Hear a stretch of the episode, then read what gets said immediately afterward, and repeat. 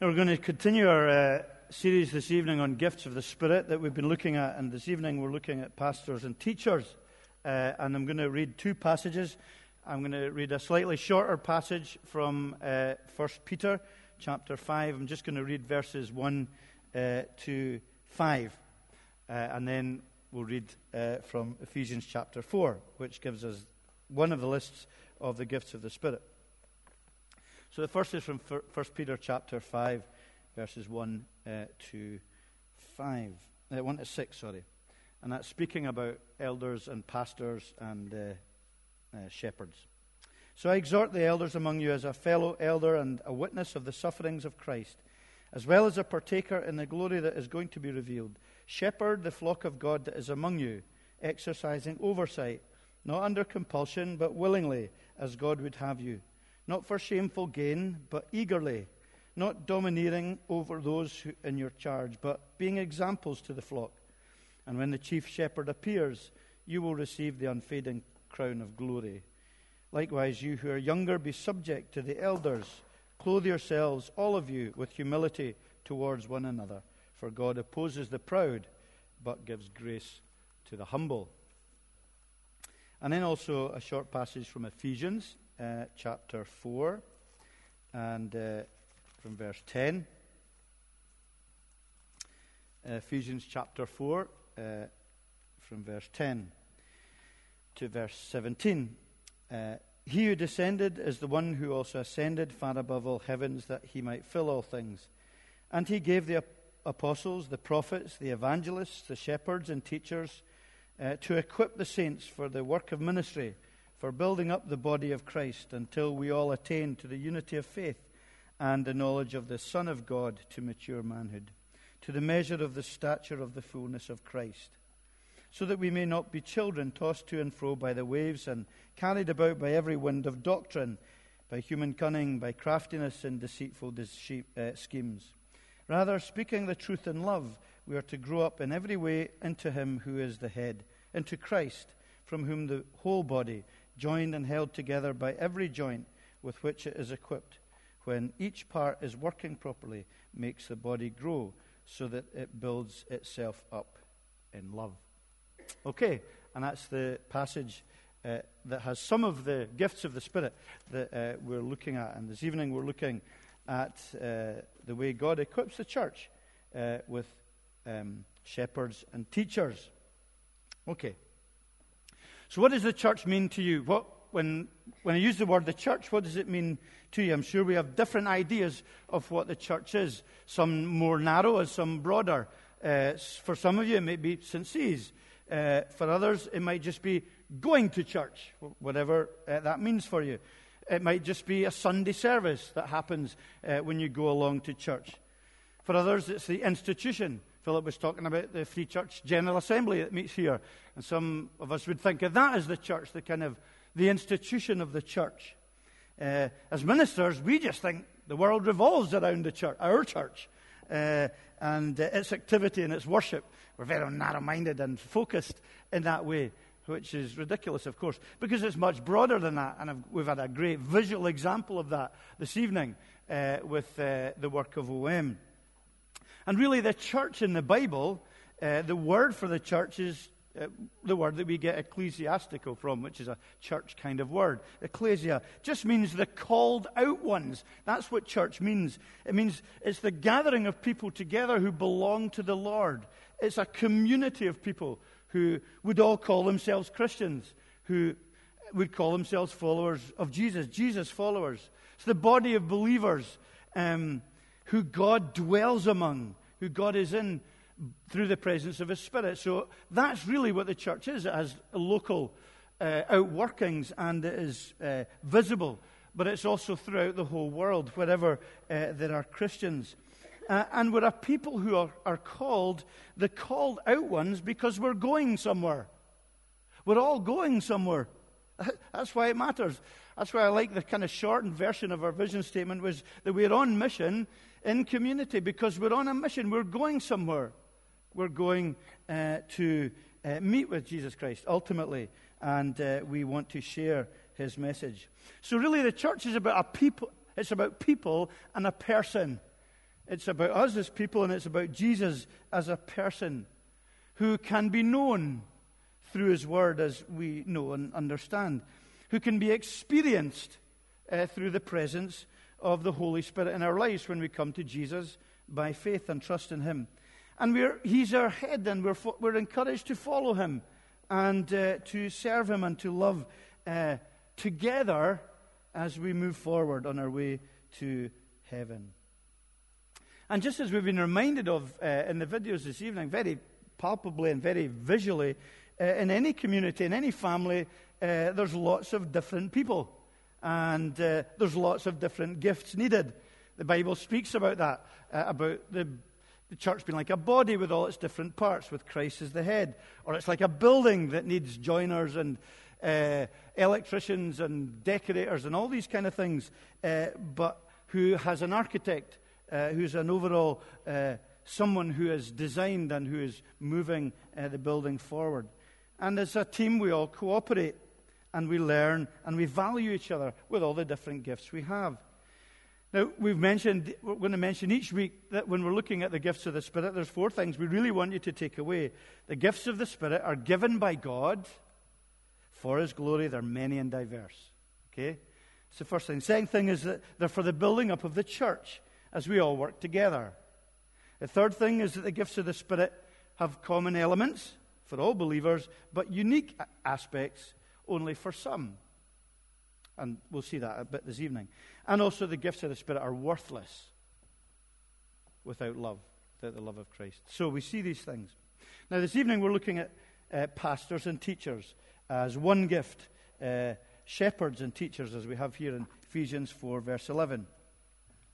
And we're, we're going to look at that this evening as a, a gift that's given to the church. Okay? A pastor, or a shepherd as it's called here, is just someone who takes care of the flock. That's what a shepherd does. Now, I know we're, all, we're mainly all city dwellers here, but you all get the idea of a shepherd and uh, what's involved in shepherding. Someone who cares for the flock. That's what the pastor is.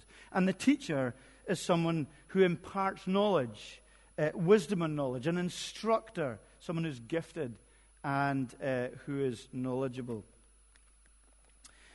Okay, why, why this gift then? Why is this gift given to the church? As all the gifts are given to the church, why did God why does God feel the, the necessity to give this gift to us as the church? And I'll speak about it being separated later, but we're calling it one gift here pastor, teacher. Two very simple things. We need to be cared for as lovers, okay? I'm not, I don't mean the romantic sense of that word. I just mean that we love, okay? People who are made to love. So, as, as lovers, we need shepherded as God's people. We need cared for. That's why we need, a, uh, we need pastored. But also, we're learners. So, we're lovers and we're learners, okay? And as learners, we need to be taught and we need to teach and we need to be equipped to live our Christian lives. So we're lovers and we're learners, and God sees that in His family, and He sees the need for the pastor teacher to help in that. Now, we've said that these gifts are, are gifts that we all share, but some have and are gifted by the Holy Spirit in a, in a very uh, particular way. Uh, you know, we see that with hospitality, or we see it uh, in, uh, with some of the other giftings that we will be looking at as well. So, what I'm saying in the first place is we all share in this work. So, the DNA of every church is that we should be loving and we should be learning. That, that's why God's given this gift, because He knows we need to be loved and we know, He knows we need to learn.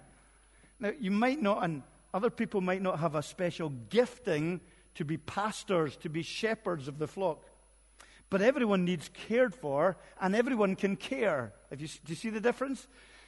Not everyone has a specific gift of pastoring, but everyone can care.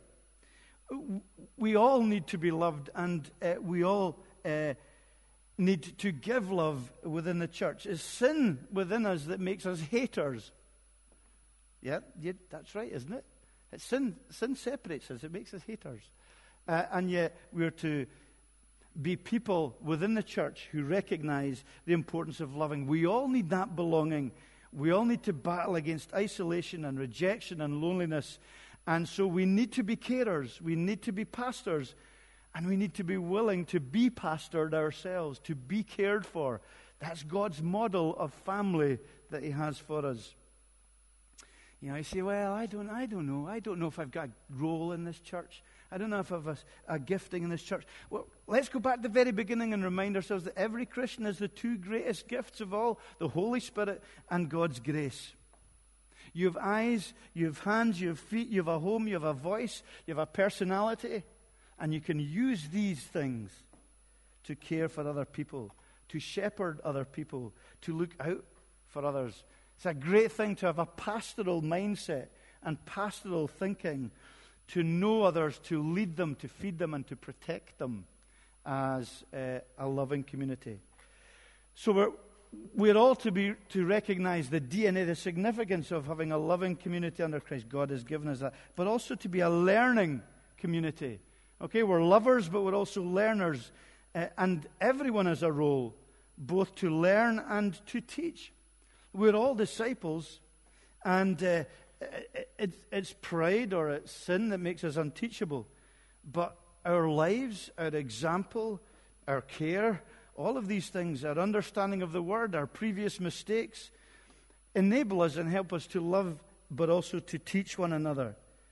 He wants us to be students of the word, of the Bible, uh, and students of life, not just for our own learning, but to benefit others. Uh, and we all have a greater or lesser ability to do that.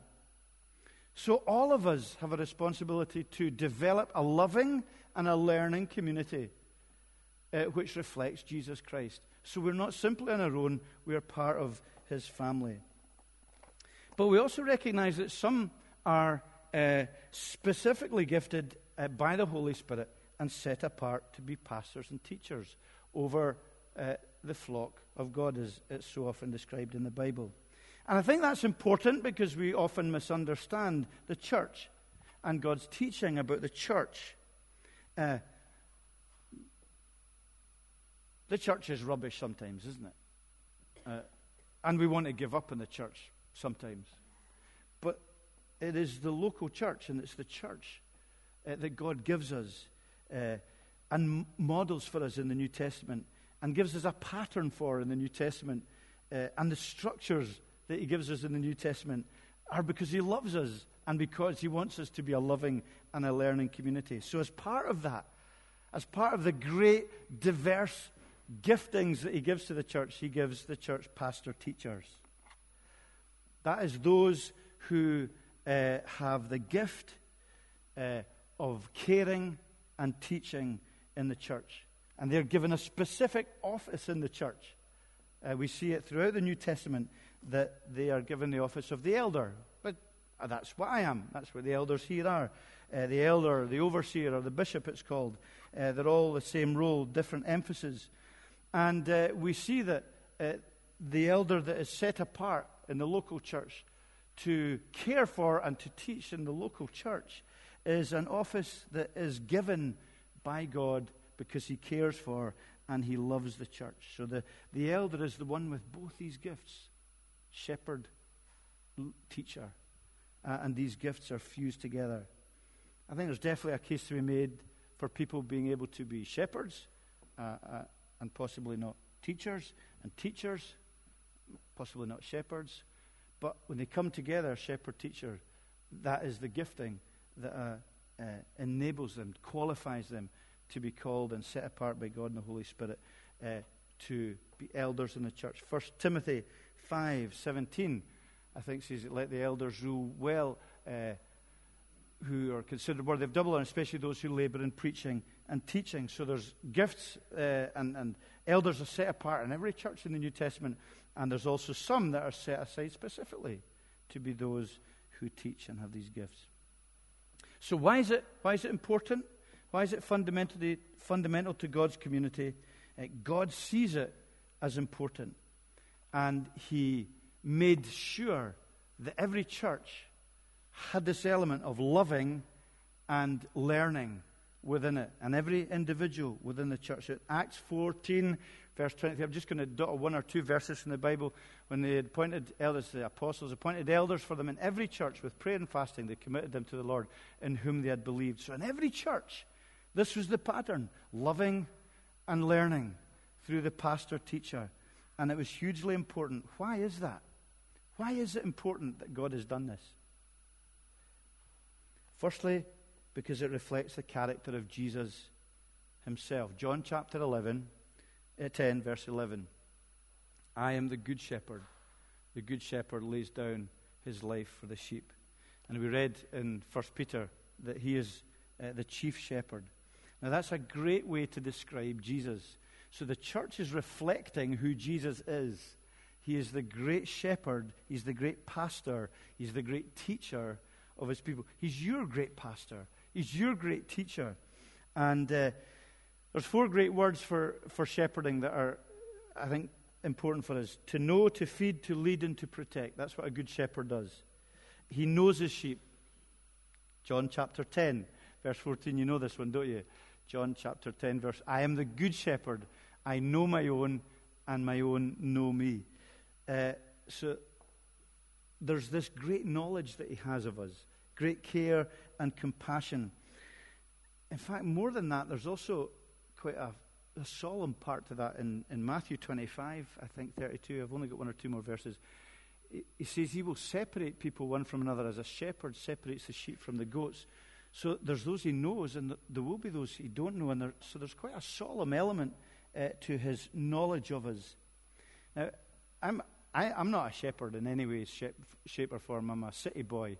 But uh, I'm married into a shepherding family, uh, and Katrina's family are shepherds. And uh, Katrina's fa- father is sadly no longer with us, but he was a lifelong uh, shepherd. And he had this fantastic knowledge. You wouldn't, uh, you go, I got a field and look in a field of sheep, and they all look the same to me. There's no difference. They're just sheep, you know, rather fat and woolly and white, and they're all the same. But I remember once we were on holiday with them in the borders, and he's from the West Highlands of Scotland. He was from the West Highlands of Scotland, and we passed a field, and he said, "That was one of my sheep." This was in the borders, long, long way away. He knew his sheep. That was one of mine. Uh, uh, and they know, they know their sheep. But A shepherd knows his sheep. There's this belonging. And for us as Christians, Jesus knows us and he loves us. And uh, we've, been redeemed by him and rescued by him. So he knows us. And, and because of that, he feeds us. We find pasture, uh, spiritual feeding, nourishment, learning from him. Uh, Psalm 23 speaks about leading us, you know, into pastures green. He leads us where it's good and, and knowledge, uh, into knowledge that is important to nourish our souls uh, into the truth of who He is. He feeds us and He leads us. He, he leads us in the right places.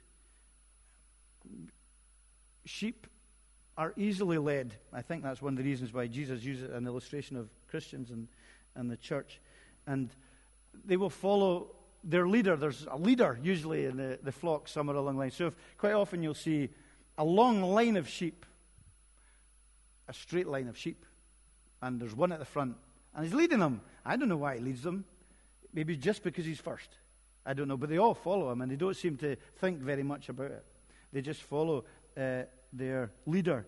Um, and it's important that we are led as Christians as well and that we follow Jesus Christ, who is the right person to lead us, the right one to lead us. We're no different uh, because we're prone to wonder. Have you ever watched One Man and His Dog? Have you ever seen that really annoying bit where there's the dog and there's three sheep, and all he needs to do is get the three sheep into the bit, into the gate, and he gets two in, and then one just wanders off on his own and will not just go the right way, and it hugely frustrating for the shepherd. Prone to wander, prone to be isolated, prone to be deceived, prone to drift into danger. And as Christians, we're like that. We're prone to do these things, and we need led by the Lord Jesus in our lives. And all of these are fused together the leading, the feeding, the knowing, and the protecting. Uh, the Good Shepherd will protect his sheep, as we've seen here. Jesus Christ does more than that.